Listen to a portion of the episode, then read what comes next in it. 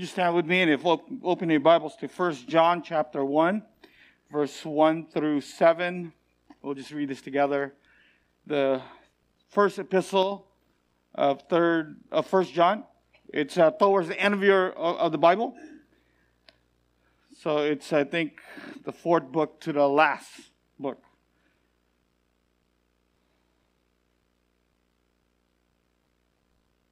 First John chapter 1. That which was from the beginning, which we have heard, which we have seen with our eyes, which we have looked upon and have touched with our hands concerning the word of life. The life was made manifest, and we have seen it, and testify to it, and proclaim to you the eternal life, which was sent the Father and was made manifest to us. That which we have seen and heard, we proclaim also to you so that you too may have fellowship with us. And indeed, our fellowship is with the Father and with His Son, Jesus Christ. And we are writing these things so that your joy may be complete. This is the message we have heard from Him and proclaim to you that God is light, and in Him there is no darkness at all. If we say we have fellowship with Him while we walk in darkness, we lie and do not practice the truth. But if we walk in the light as He is in the light, we have fellowship with one another, and the blood of Jesus, his Son, cleanses us from all sin. This is the word of God. May you pray with me? Father, we thank you for your word. God, we thank you, Lord, that it is life. Uh, God, yeah, give us what we don't have. God, make us to your likeness. God, teach us this morning what we don't know.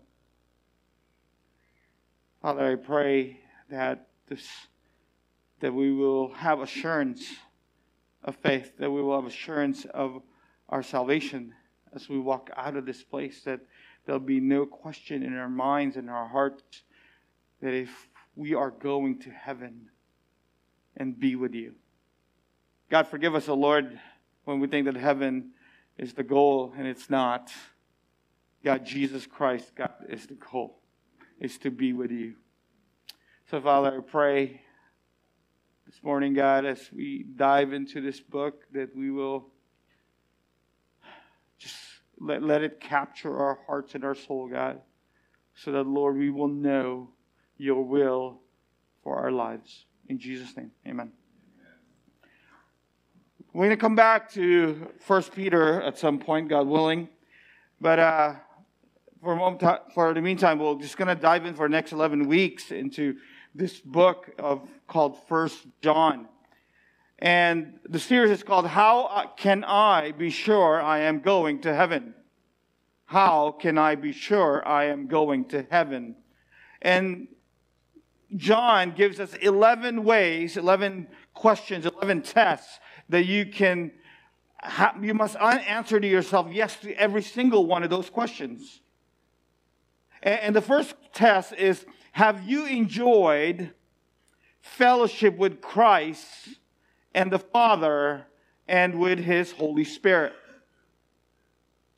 Christians may disagree over what is the scarce passage in the Bible, but most would agree that Jesus' concluding words in his Sermon of the Mount in Matthew 7, verse 21 to 23, is one of them where it says, Not everyone who says to me, Lord, Lord, will enter the kingdom of heaven. Not everyone who says to me, Lord, Lord, will enter the kingdom of heaven, but the one who does the will of my Father who is in heaven. On that day, many will say to me, Lord, Lord, did we not prophesy in your name and cast out demons in your name and do many mighty works in your name? And then I will say to them, I never knew you. Depart from me, you workers of lawlessness. Isn't it frightening to think that about going to hell forever? Does not frighten you? It frightens me. I think it's even more frightening to find out too late that you're going to hell when you thought all along that you're going to heaven. And still more frightening to think that not just few, but many will have this experience. Some people think they're Christians and they call Jesus Lord. They even do many, many good things, many good works, mighty works in His name, and yet they're not truly saved. they were never saved. When reading this passage, it, came, it can be tempting to just throw up our hands, who then can know if they'll be saved. It sure seems like a huge gamble. You, you do your best to follow Jesus, but who knows whether you'll get smacked down at the end. But that's not the point here. Jesus is not trying to confuse us or rob us of assurance. But he also does not want us to be deceived or to live in uncertainty about where you are going to spend eternity. I believe the most important thing in the Christian life is to know where you're going to spend eternity. Where are you going to wake up in heaven? And every morning, at least the past week and a half or so, that every time I open my eyes, I, I'm thankful that um, I could open my eyes and have air to breathe. But what if one day I don't wake up? What's next? Where do you wake up? The Bible says you can only wake up in, in either two places. Either your spirit will be in heaven or your spirit will be in hell. One or the other. There's no in between. There's never an in between. The Bible never teaches an in between. So for the next 11 weeks, I, I want to invite you to just take the first John test with me on the subject of assurance. Let me just say that it's normal for a Christian once in a while to have occasional doubts about their salvation. How many guys here have occasional doubts? Just occasional. Right? All of us do. Uh, it's normal. Um, however, persistent doubts are not healthy. They're not. And, and sadly, Christians are, are tempted to go to go to other things for assurance. They, they will look for to experiences, rituals, or parents or pastors for assurance. See, I could never tell you you're saved. I, I, I don't know. I, I just don't know. I hope you are, but I could never know. I mean, I could kind of tell, by your life, but I, I don't know. I, I don't know. Does any of you know if your name's written in the Lamb's book of life? Does any of you know? Nobody knows. I don't know. Only God knows. Right? But there has to be some proof. You see, the Bible not only talks about how one could be saved, but it also talks about how one can be assured of it. In 1 John 5:13, John says, I write these things to you who believe in the name of the Son of God, that you may know that you have eternal life. So the whole purpose and theme of First John is that you may know, not that you might know, but that you may know that you have eternal life, that you might know that you're going to heaven, that you might know that you, there's a room for you in heaven. This is what First John is about. John wrote this, his gospel that we may believe that Jesus is the Christ, the Son of God. And by believing, you have life in his name. That's the Gospel of John. In First John, that we may know. In the Gospel of John, that we may believe. The great Apostle Paul in, in 2 Corinthians 13, verse 5 says, throws this imperative command and he says, examine yourselves that's what he asks us to do. We need to examine ourselves. Whether you've been a Christian a year, two years, three years, five years, 10 years, 20 years, whatever that number may be, we still got to, what? Examine ourselves. We had to.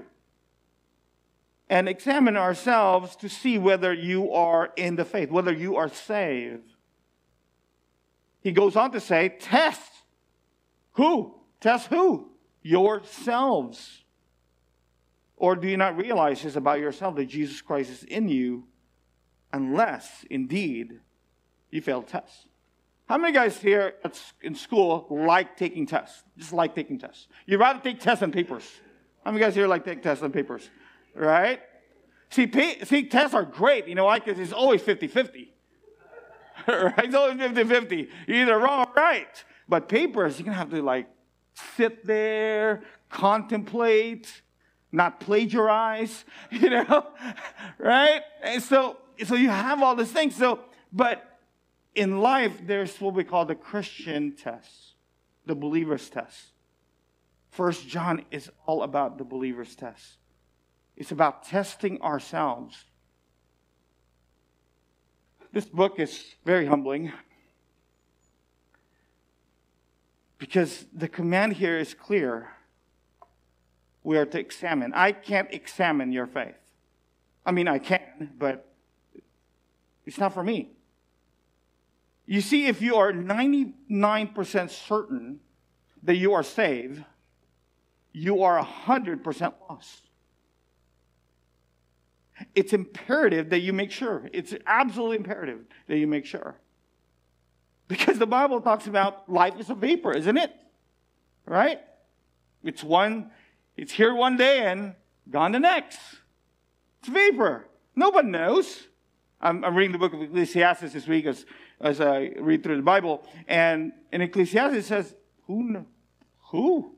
What life? You're like a wind. You're here one moment and you're gone. Life, we just don't know. A couple weeks ago, we 13 servicemen got up that morning and they thought they were going home. And they didn't come home. Did they know that they were going to be blown up? No. Did a 100 Afghanistan people knew that morning that they would die? No. That's why it's so imperative for us to know what's next? What's next after this? What's next? And here's the awesome part about the Bible it tells us what's next. Throughout the letter of First John is a series of 11 questions. 11 questions to determine whether you have eternal life. Okay, we're going to go to the first one this, this morning. Have you enjoyed fellowship with Christ and the Father and His Holy Spirit. That's the first test. The second test is do you have a deep awareness of your sin? Third test, do you obey God's word? Number four, do you reject the world and its ways? Number five, do you long for the return of Jesus Christ and be made like him? Number six, do you habitually do what is right more and, and sin much less? Do you love other Christians sacrificially and, and want to be with them? Do you discern the presence of the Holy Spirit within you? Can you discern between spiritual truth and, and error? Do you enjoy listening to the doctrines of the apostle, the apostles taught? Do you believe what the Bible teaches about Jesus Christ? See, if you don't pass this 11 tests, you will know where you stand and what you need to do to make sure there's two components to the first test of having fellowship with God and, and His Son Jesus Christ and the Holy Spirit. We'll talk about the vertical component first in verses 2 and 3. It says, The life was made manifest, and we have seen it and testified to it and proclaimed to you the eternal life which was with the Father and was made manifest to us. The which we have seen and heard, we proclaim also to you so that you too may have fellowship with us. And indeed, our fellowship is with the Father and with His Son, Jesus Christ. The first test John asks is Have you enjoyed fellowship with Christ and the Father and His with the Holy Spirit?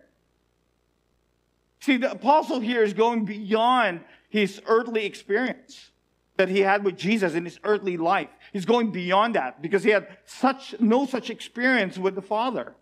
So Jesus wasn't, John wasn't just talking about, hey, I have this fellowship with, with Jesus the last 18 months on a full-time level. But he never had this fellowship with the Father. But the test is, have you enjoyed fellowship with Christ and the Father and with his Holy Spirit? See, instead, he was currently, or meaning present tense, enjoying sweet fellowship, not only with the living God, not only with the living Christ, but with his Holy Spirit. See, the Greek word translated fellowship is koinonia, and it could be used to speak of a business venture, a partnership. It means to share something in common. See, to be saved is to have something in common. There has to be this partnership between you and, and God. There's a fellowship between you and the Trinity.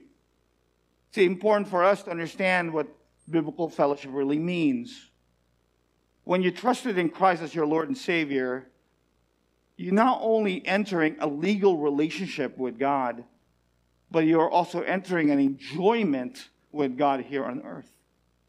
John wrote this letter so that we could have this kind of fellowship with God, that we could have this kind of assurance with God. In 1 John 5 1, John says, Everyone who believes that Jesus is the Christ has been born of God, and everyone who loves the Father loves whoever has been born of him. See, this is the characteristic of every believer is to have the love of the Father and Jesus Christ. This is the first test. Is there in your life an experience of God? Do you experience God in your life? Meaning that you know He is inside of you. You know this powerful being is inside of you. Do you know who's actually on the throne of your heart? See, we throw fellowship around, that word fellowship around, and we think it's just a hangout time. It's so much more deeper than that. Because a, a true Christian is someone, not only do they fellowship with God, but they fellowship with God. Do you fellowship with God? Do you pray to God? Do you feel Him? Do you see Him working all around you? I do. I see Him everywhere. There's not a place or time that I don't see God doing things in my life. And, and, and this is what John was telling us to do. This is what that fellowship means. See, being in fellowship with, with God means that you are. This is just so humbling because ah, I couldn't. Just knowing how sinful I am and how wretched I am, and for my God to say, I want to have fellowship with you is humbling. Because how could a holy God wants to fellowship with me? But he made that possible, and we'll talk about that much more. In, in, in 1 Corinthians chapter 1, verse 9, Paul goes on to say, God is faithful by whom you were called into the fellowship of this Son, Jesus Christ, our God. This is our calling. This fellowship is not something that we can just manufacture. This is something that has to be called. We have to be called to this fellowship with God. You know, as we looked at First Peter, we know that we are being called, elected, and chosen by God. Meaning God Himself had invited each believer into this friendship that can never be voided. So let me ask you are you a friend of God? Are you His friend? And wow, can you imagine? Abraham is called the friend of God in Galatians 2:20, I, I love how Paul describes this fellowship. He said, I have been crucified with Christ. It is no longer I who live, but Christ who lives in me. And, and the life I now live in the flesh, I live by faith in the Son of God, who loved me and gave himself for me. See, by virtue of the gospel, you have been crucified with Christ through faith in Christ meaning you are united with him both in his death and his resurrection, meaning your fellowship with Christ is the most important thing about you. Everything else is secondary. Everything else don't matter. This is the most important thing. And the first important thing that we need to realize that we need to know whether you have fellowship with God. You know, before I go on, I can't answer this for you, but you're going to have to answer this to yourself. Do you have fellowship with God? Can you call him Father? Can you call Jesus your brother? Can, can you know that the Holy Spirit actually lives in you, inside of you? Can, can you, do you know that? Because Romans 8 says you must have the Spirit to be saved. In John 10 10, um, I love how Jesus defined the Christian life. He says, I came that they might have life. Praise God. Right? That's what Jesus came so that you and I could be given what? Life. Right? And he, but he didn't stop there. Jesus goes on to say, and that you might have it more abundantly. See, if Jesus just said that he came that you might have life, we could conclude that he was only talking about his provision for eternal life. But by adding that life could be abundant, Jesus was moving us into this dimension of experience and enjoyment with Him. So, again, let me ask you do, do you enjoy? How many guys here have dated before? Man, woman. How many guys here have dated before, right? Do you guys imagine, remember that time where you're about to pick someone up or you're about to meet them and, and you have this enjoyment of fellowship and you just didn't want the, the night or the day to end? You guys have those feelings, remember? Remember? The good old days, maybe, for some. right? right? so, so they, they don't have to be the good old days. It could be the good new days. All right? So it's just a hint. You know, it's okay to enjoy. Um, but take that one more level. You have this enjoyment that you have with God that no matter what's going on in your world, in your life, in circumstance situations, there's just this sweet fellowship that you enjoy.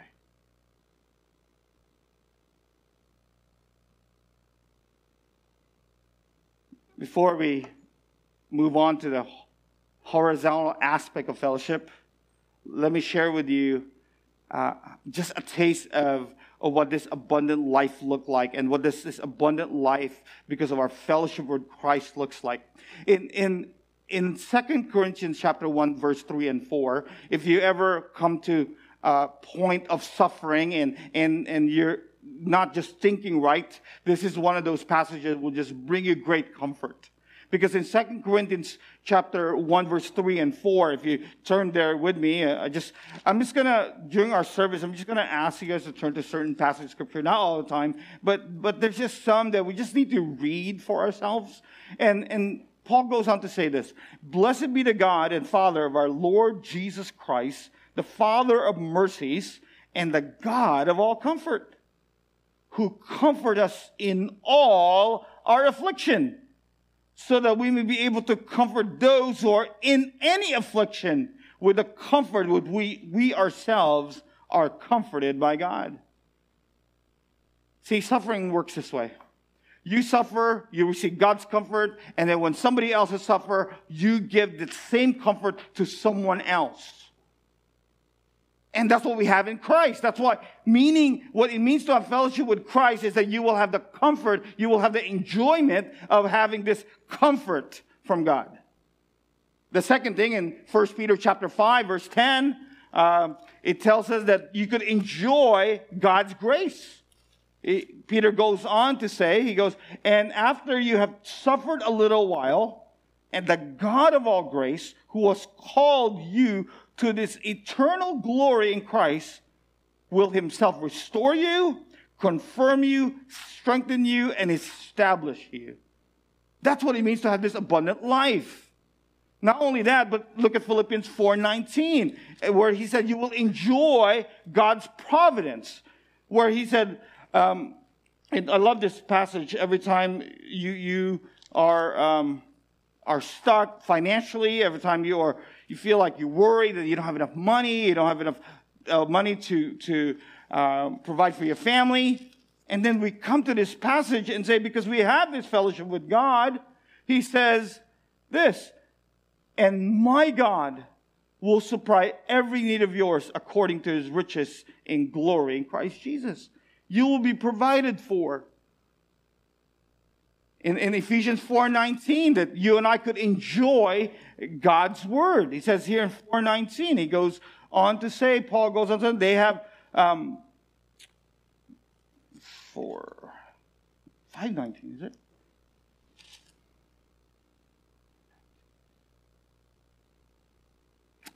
Okay, I probably didn't write that right.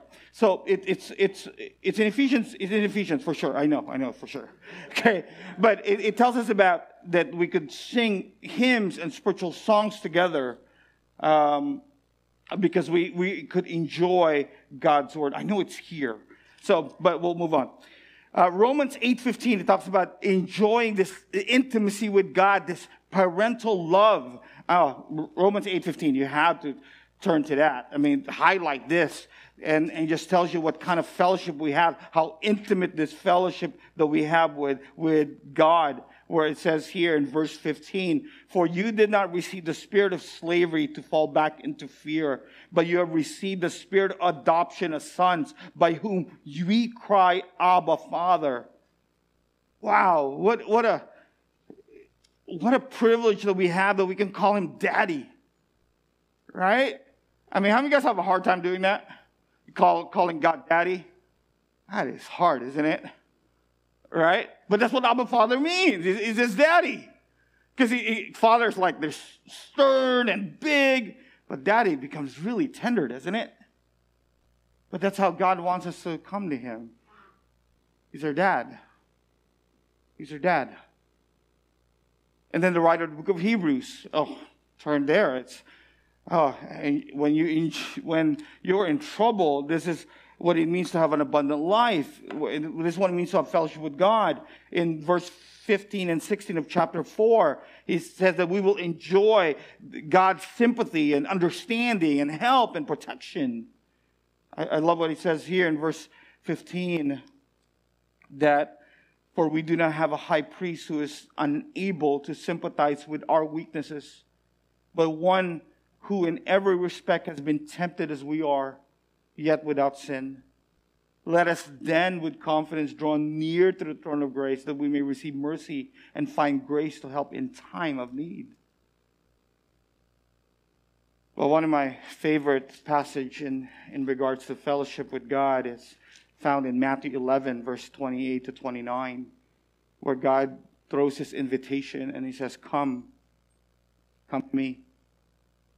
All who labor and are heavy laden, and I will give you rest.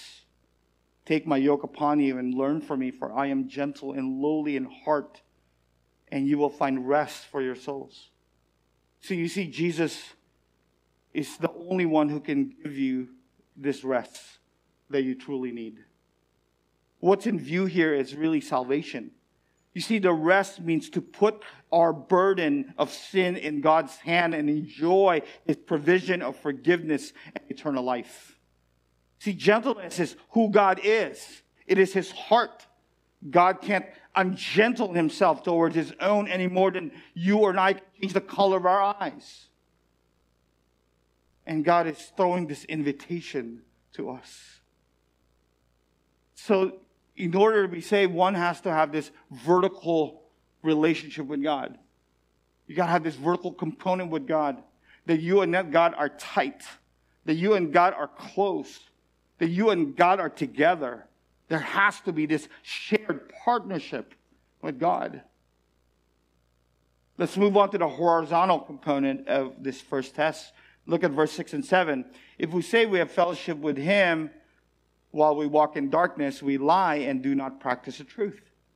But if we walk in the light as he is in the light, we have fellowship with one another, and the blood of Jesus, his son, cleanses us from all sin.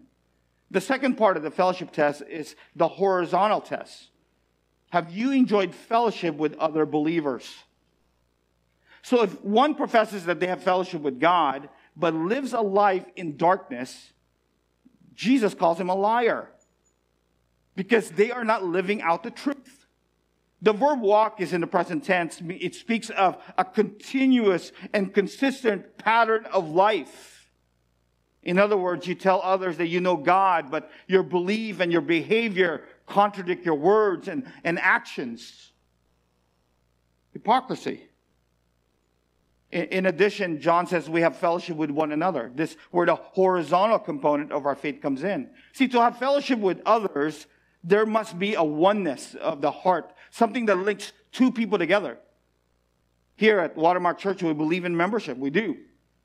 Because in membership, in church membership, people look at it, oh, why do I have to be a member? And, and yet the Bible commands us to be a member. You know, in the book of Acts, it tells us that it, it, it added to them 3,000 that day to the church. And every, every local church that Paul wrote to had a membership. That's why the letter came to Galatia, to Ephesus, to Colossae, to, to Philippi. They, they all were local church. And because being in, in, in a membership of a church becomes oneness of heart, that we have the same conviction, we believe the same things. It, it, it links us together.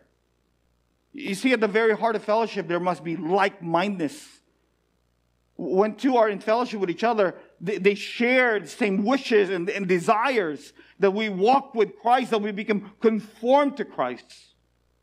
Which is why Paul exhorts believers in, in 2 Corinthians 6.14 to not be unequally yoked with unbelievers.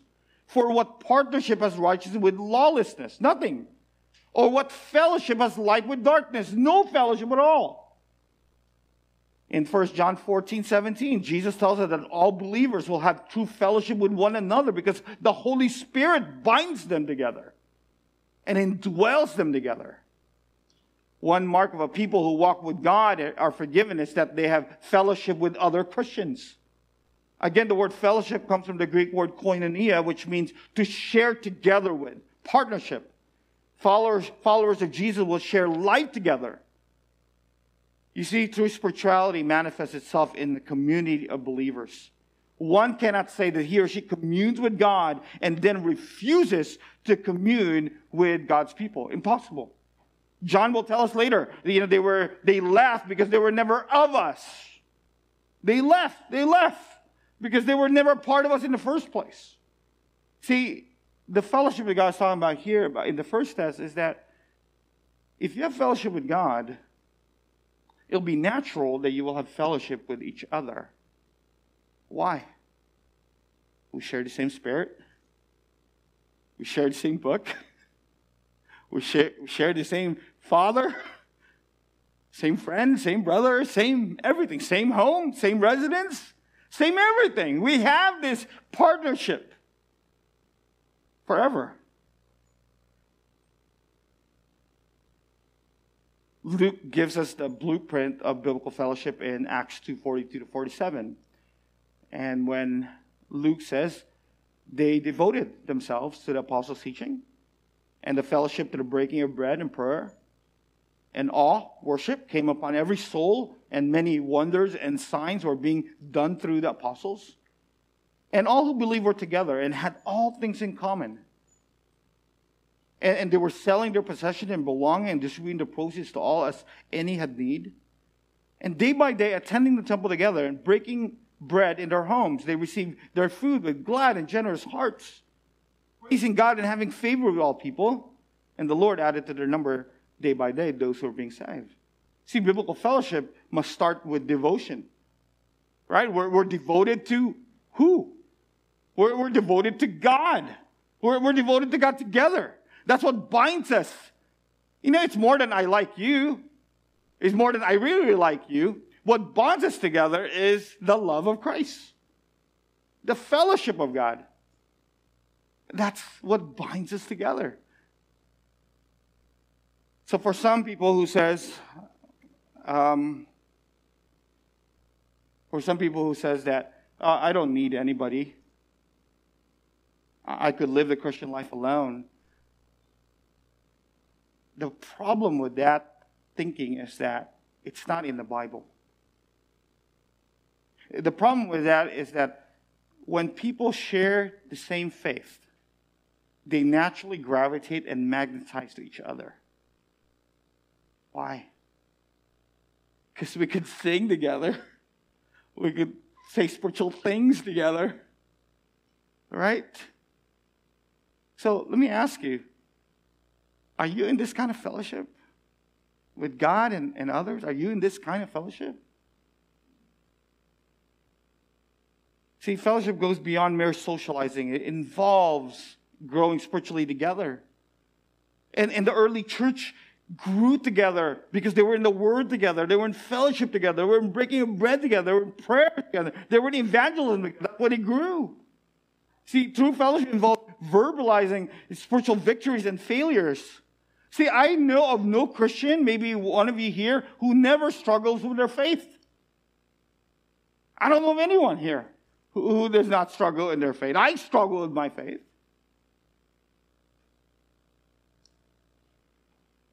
And, and we need each other. Yesterday, I had a call yesterday morning, and, and uh, um, I just had this tremendous encouragement. Right? That, hey, I understand you. Hey, I want you to be in the Word with me. Hey, I want to share you what Christ is doing in my life. great. You know, it's also sharing scriptural insights and asking questions of each other's walk with Christ. The point is that the natural result of being in the light is joyful relationship with other believers, which we call life groups. We're about to start life groups because we cannot do life alone. We need to do life together. I'm going to tell you something. Without your prayers this week, I don't know how I would have gone through this week. It was such a struggle. So I need to ask you have you experienced communion with God and Christ and His Spirit? Have you sensed their presence? Do you have a love for them that draws you to their sweet fellowship? Have you experienced a sweet communion of prayer, the joy of talking to the living God?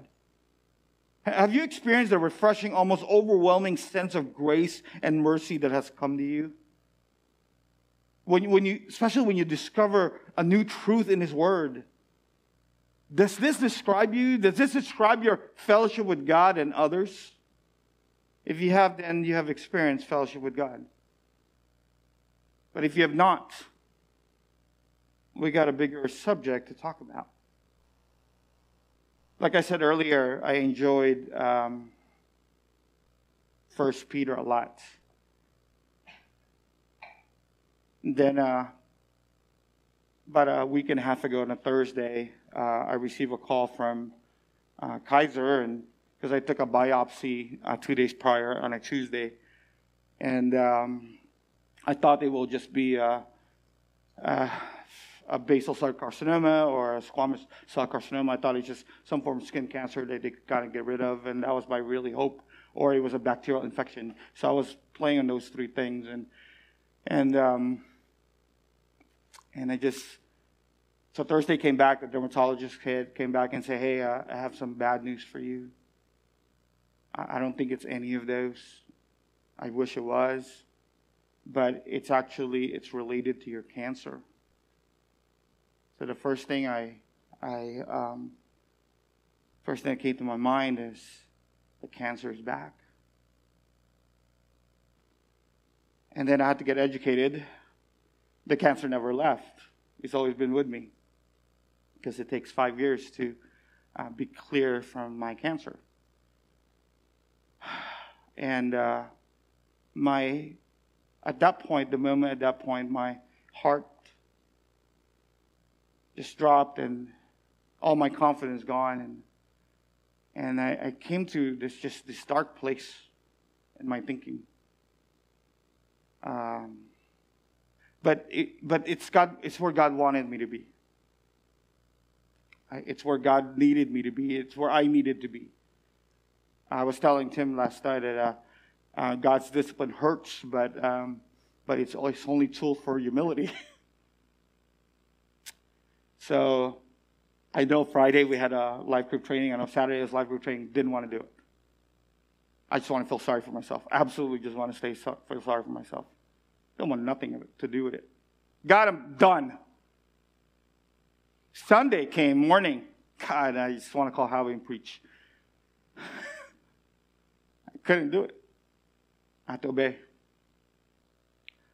Uh, when your doctor says, I'm scheduling a PET scan with you, and, and, um, and you will speak with an, your oncologist all after that.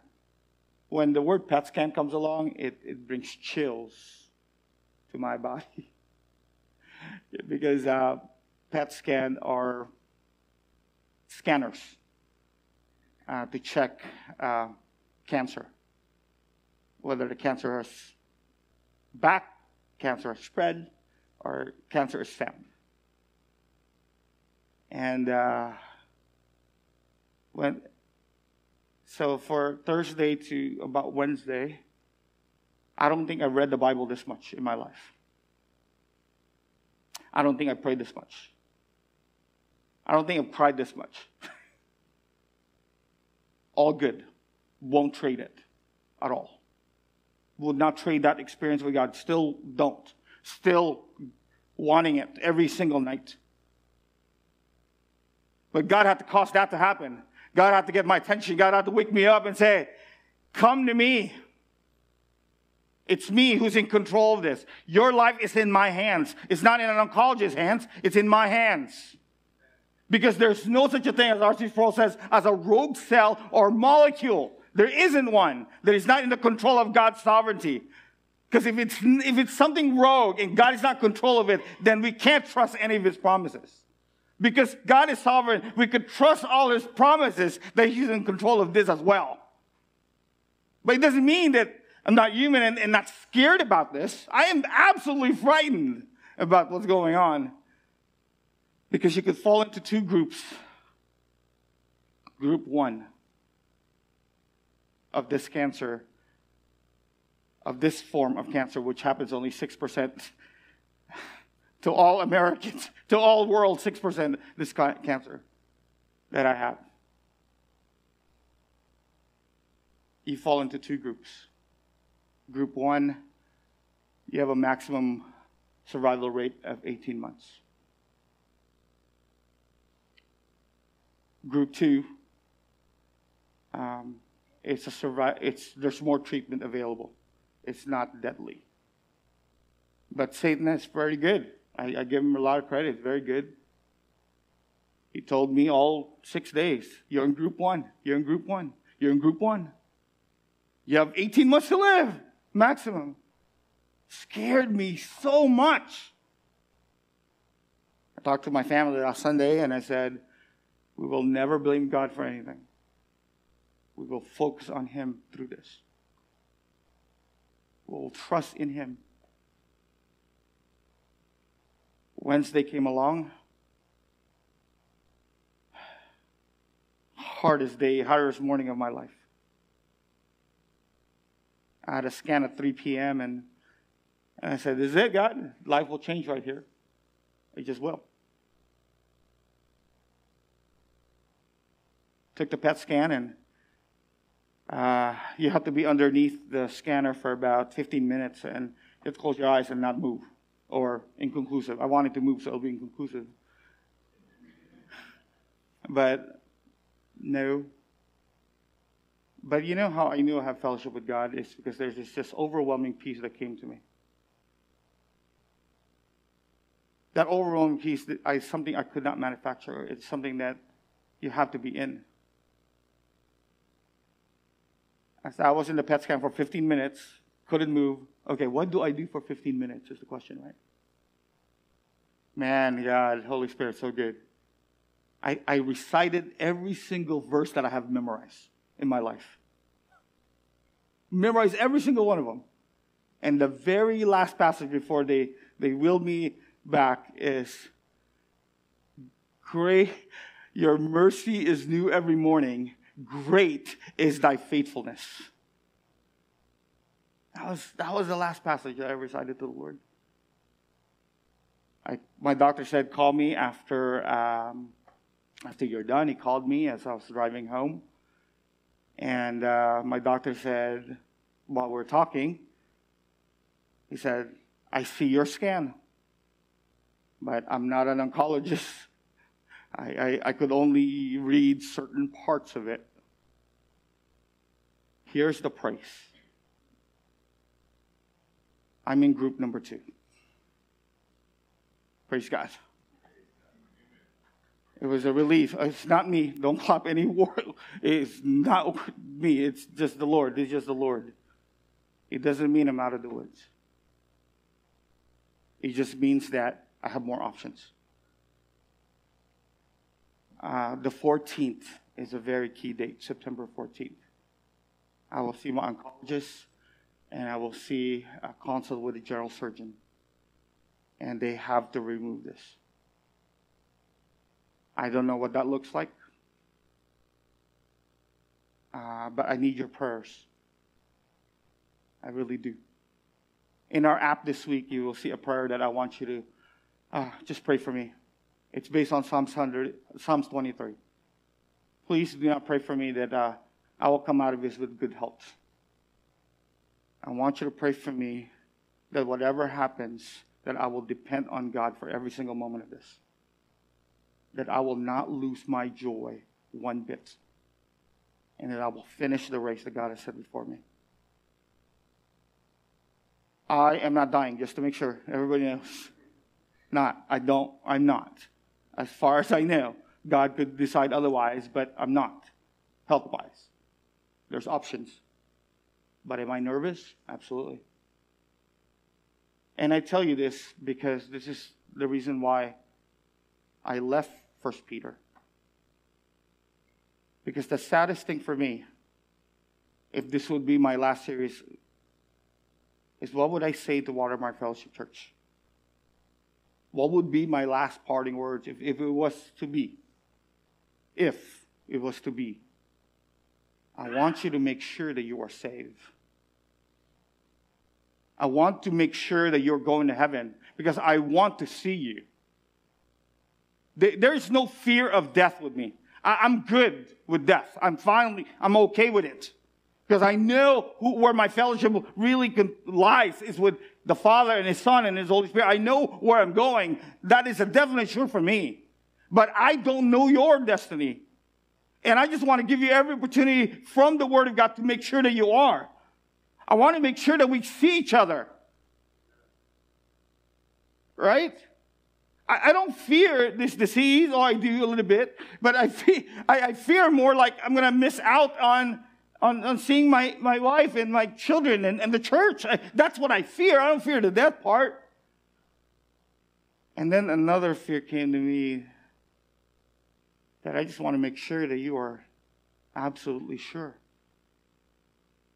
That there is no doubt in your heart that you are going to heaven. No doubt whatsoever. And there's only four ways to do this. You must believe that there is a God who is righteous. You need to believe that there's a God who is righteous, who is holy, that cannot tolerate sin, and will never tolerate sin. See, the first thing that you and I need to know is that in the beginning, God created. So if God created, we are created being, so he owns us. His design for Adam and Eve that he will rule them, that he will rule them in, a, in, in righteousness with him. But they decided to say? I don't want God's rule in my life. I'm going to eat that food because I want to be God. So at that point, there's this broken fellowship with God this broken fellowship. And God, for the past 2,000 so years, has been trying to restore this fellowship with you. You know, Exodus tells you what?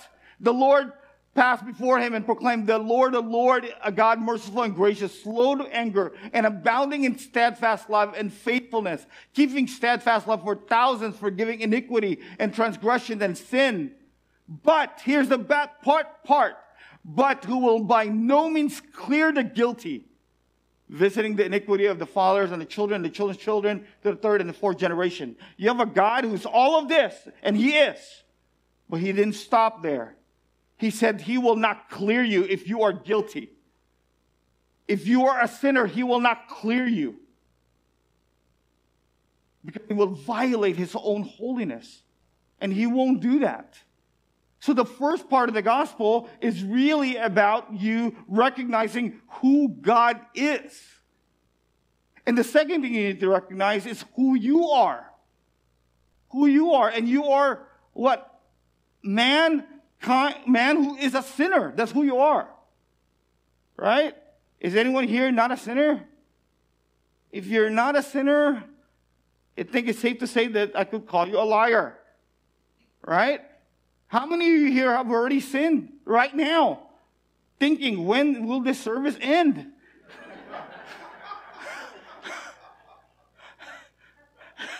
right? But I want to tell you God is a holy God and He's loving, but He's not going to permit me to continue in my sin.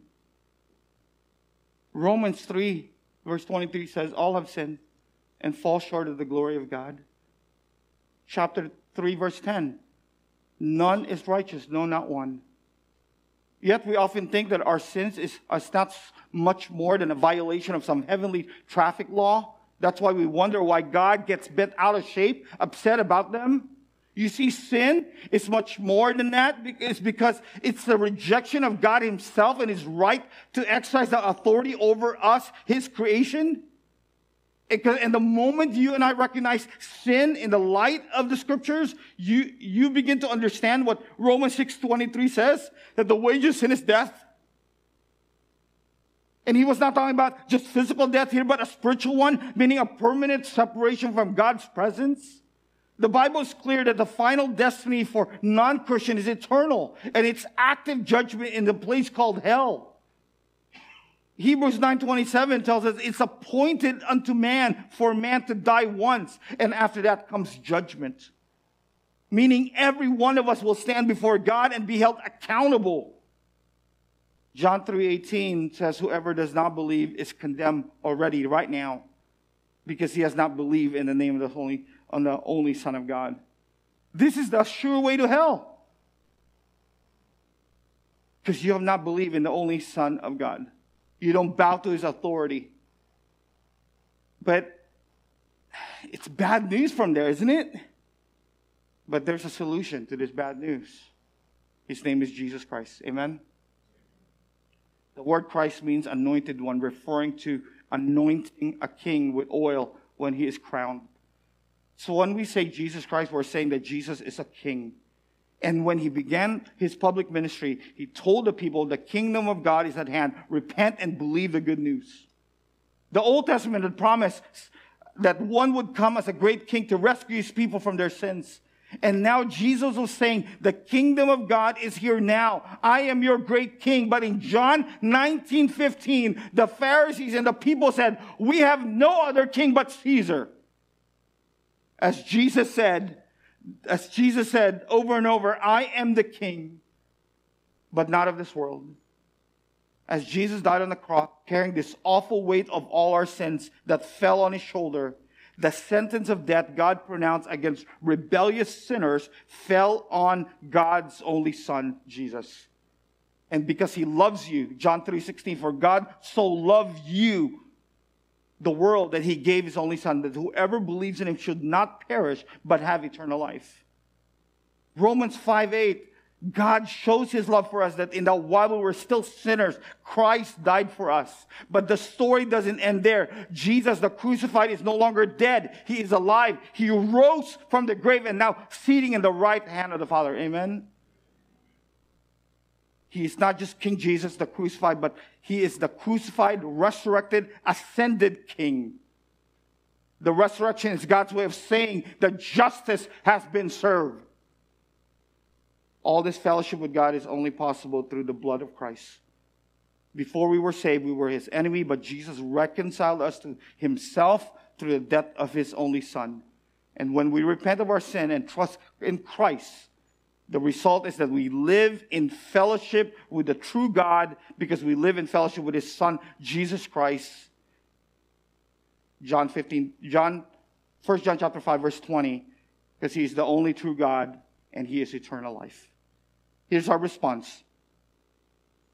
What does God expect you to do with the information that Jesus died in your place so you can be saved from his righteous anger against you? God expects you to respond with repentance and faith. To repent of our sins means to turn away from our rebellion against God and to submit to his authority. Repentance does not mean we'll bring an immediate end to our sinning, but it does mean though that we'll never again live at peace with our sin, that we have to and we must hate sin. So let me ask you, do you hate sin? In addition, we must turn to God in faith and trust in the risen Jesus to save you. You see, condemnation only comes to the one who does not believe in Jesus. John 3:17, God did not send his son into the world to condemn the world, but in order that the world might be saved through him. That whoever believes in him is not condemned. Jesus himself said in John 14:6, I am the way, I am the truth, and I am the life and no one comes to the Father except through me. Acts 4, verse 12. You can't be saved by any other name but Jesus Christ. Salvation from sin and judgment is free for the taking. But if you reject the miracle cure that the doctor Jesus offers you, don't blame him when you die to your fatal illness. He reminds us that despite all that sin, he did not come to condemn us. Rather, he came to save us. I beg you to believe in him. Peter, 2 Peter 3 9 says, The Lord is not slow to fulfill his promise, as some count slowness, but is patient toward you. Do you know why Jesus hasn't come yet and set the world in order? Because God is patience. The reason why he's patient is not wishing that any should perish, but that all should reach what? Repentance. God wants people to be to believe. God wants people to be saved. Moreover, in 1 Peter chapter 2, verse 24, and chapter 3, verse 18, tells us that he bore our sin in his body on the three, that are righteous for the unrighteous, that we might bring us to God. You see, if God is over ever to count us righteous, he'll have to do it on the basis of someone else's record, someone who's qualified to stand in our place as our substitute, and his name is Jesus Christ. Do you believe that you have rebelled against God and deserve his wrath? that Jesus is the Son of God who died the death that you deserve for your sins? That he rose from the grave and lives to stand in your place as your substitute and Savior? If that is your heartfelt conviction, you have fellowship with God. As we take the Lord's Supper, this is a moment for us. If you're here and, and there's even a hint of doubt, that you're not going to wake up in heaven, this is the time to reconcile with your God. This is the time to have fellowship with Him. As we take the Lord's Supper, it's what it means to fellowship with God. It's what it means to celebrate not only His death, it means to celebrate His resurrection and His coming again. Would you pray with me? Father, in this moment of silence, we come to you, God, as our loving Savior. Um, God, as we look back, we are so sorry, God, for what we did, to what we continually do, and what we will do. That our life, that our wretched life has brought judgment and condemnation to your only Son, who is perfect. God, thank you for your forgiveness, your offer of forgiveness. Thank you for your gracious.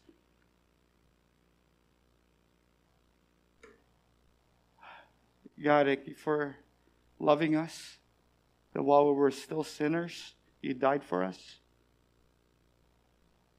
But God, we also rejoice in the fact that you are not dead, that you are not in some tomb in, in Jerusalem, but you are alive and you are sitting at the right hand of the Father,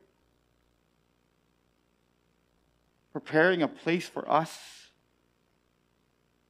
God, we rejoice in your ascension and so that you could have your rightful place. And God, we also celebrate that you're coming again. God, we are people of hope because of your love for us. So, this moment, would you just take this time and just in silence, just to thank, just say, God, thank you for forgiving my sins. And would you also thank Him that He rose from the grave and He declared victory over sin? Did you take that moment?